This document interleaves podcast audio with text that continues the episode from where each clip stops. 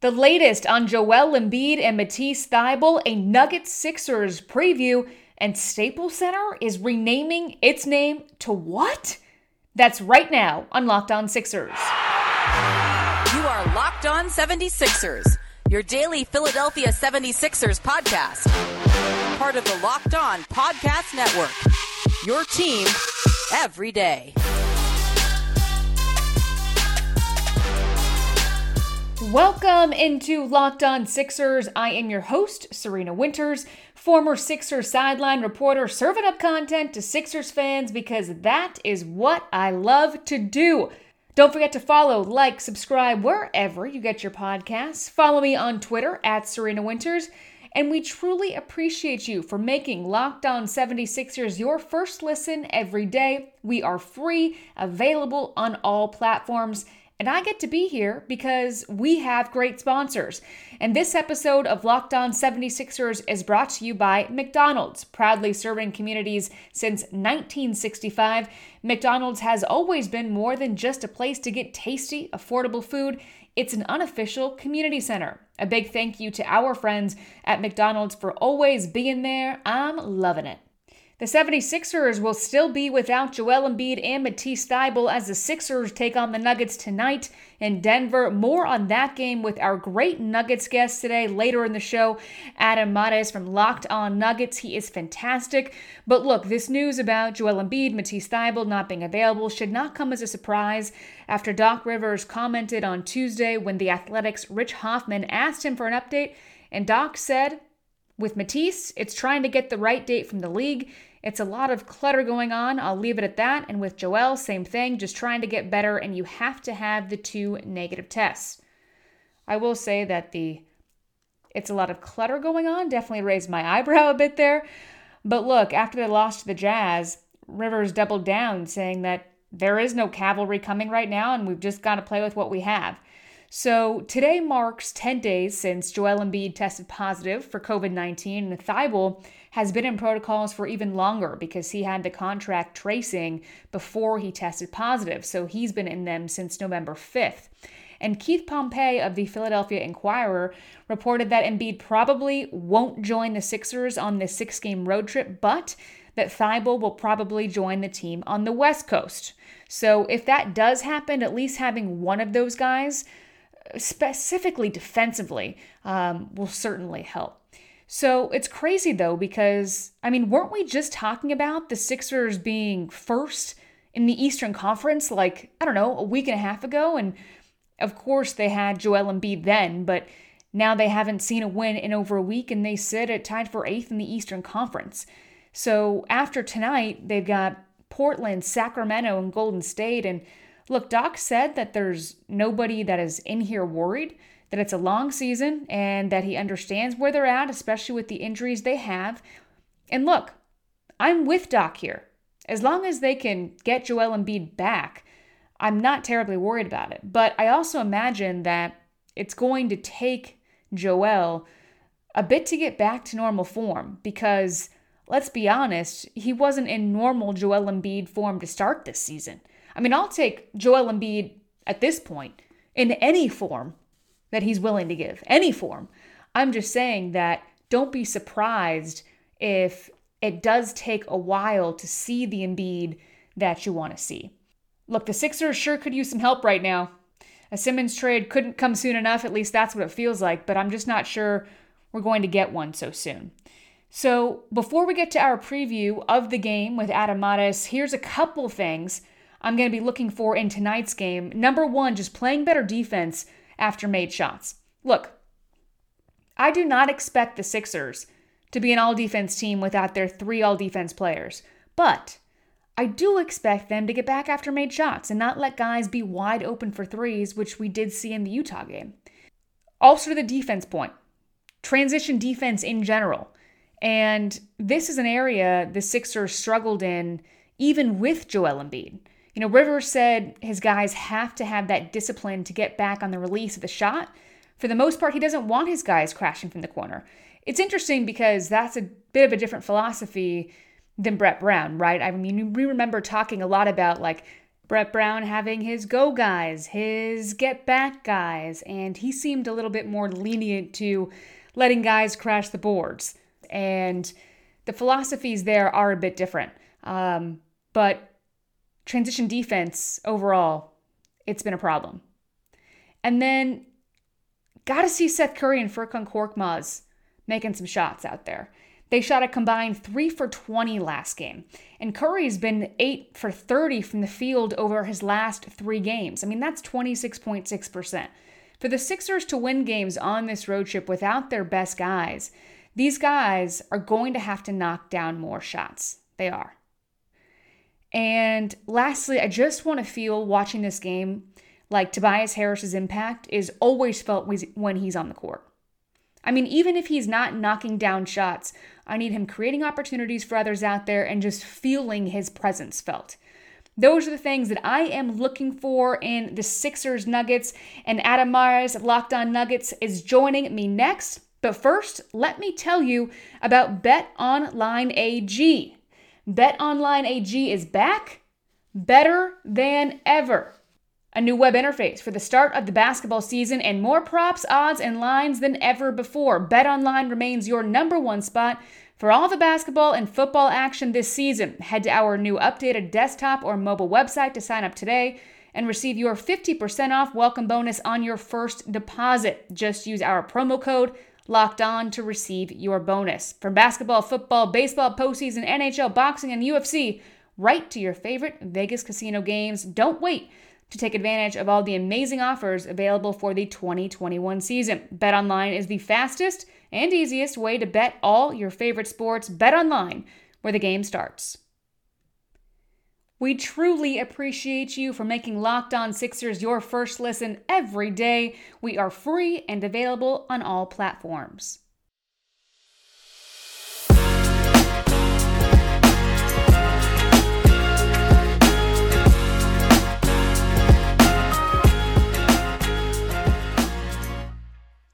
Joining me now is Adam Mares of the Locked On Nuggets and Locked On NBA podcast. He's going to help me preview tonight's Sixers matchup against Denver. But before we even get to that, Adam, I've got to get something off my chest. Okay, let's hear it. a little bit of a bone to pick with you. Oh, wow. Okay. Yeah, I'm coming in hot. Okay. Okay. so I was listening to the Locked On NBA podcast the other day, which okay. you also happen to post or host on Fridays. Great right. host. I enjoy it.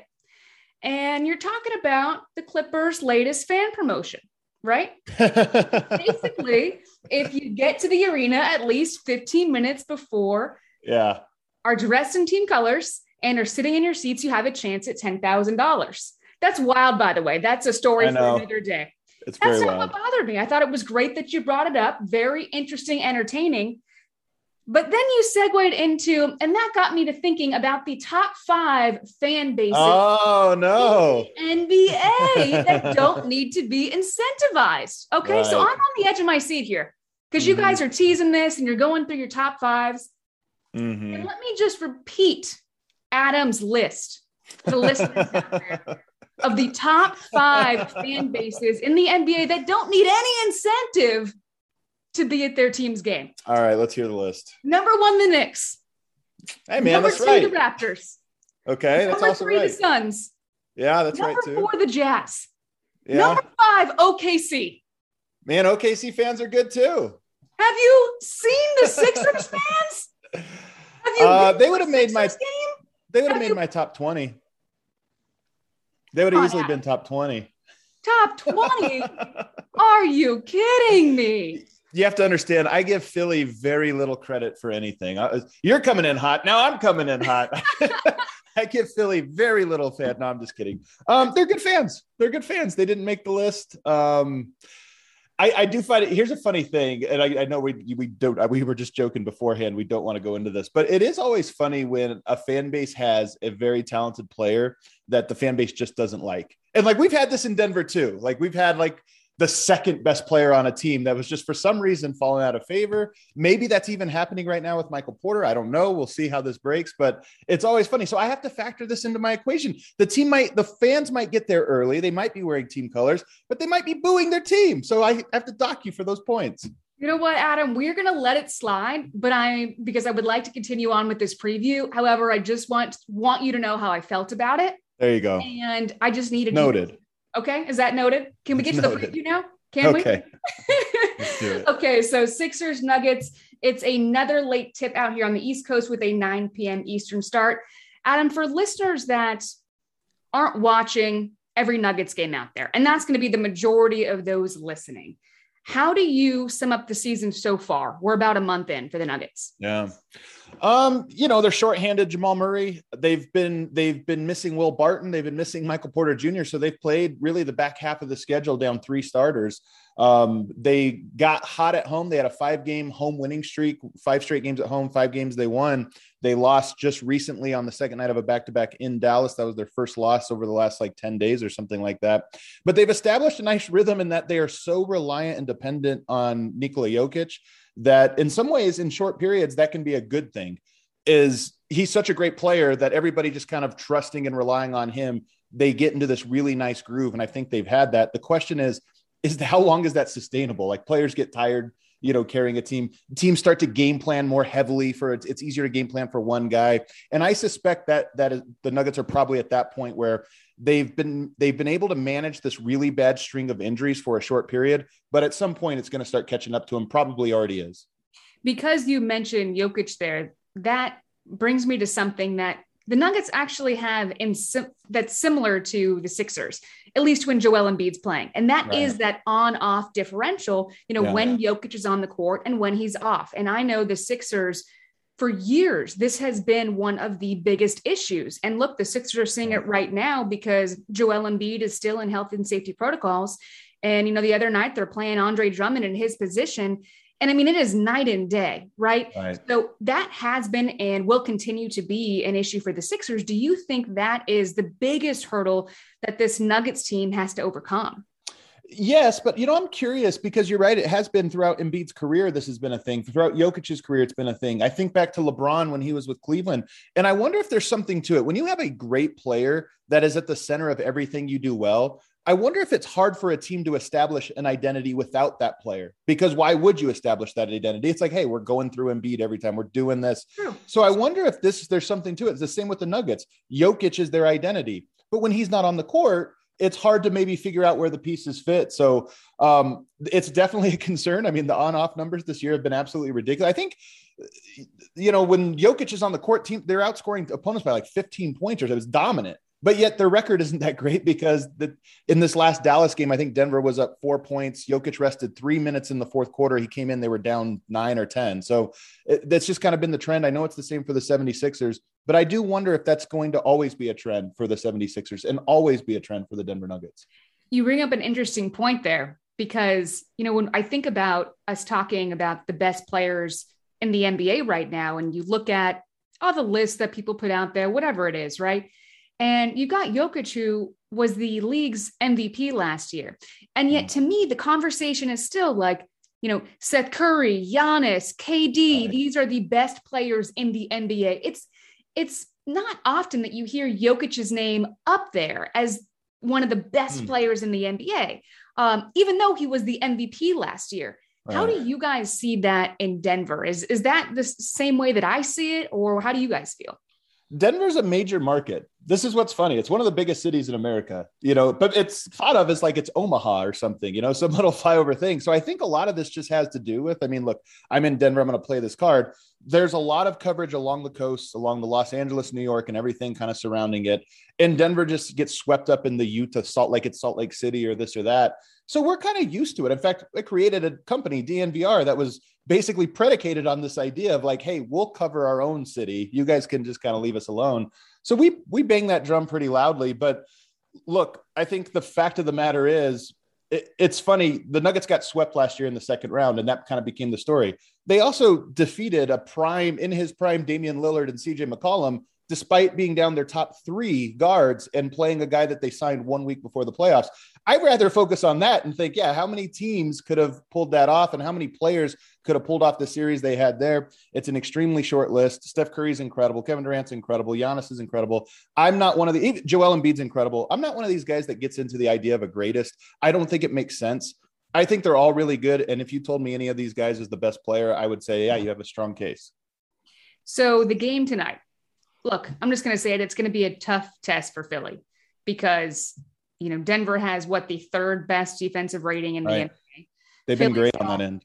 Philly's got nobody right now to match mm. up with Jokic. How is Embiid out? Has he ruled out? I haven't even seen this morning. Technically, in this current injury report, it's not report.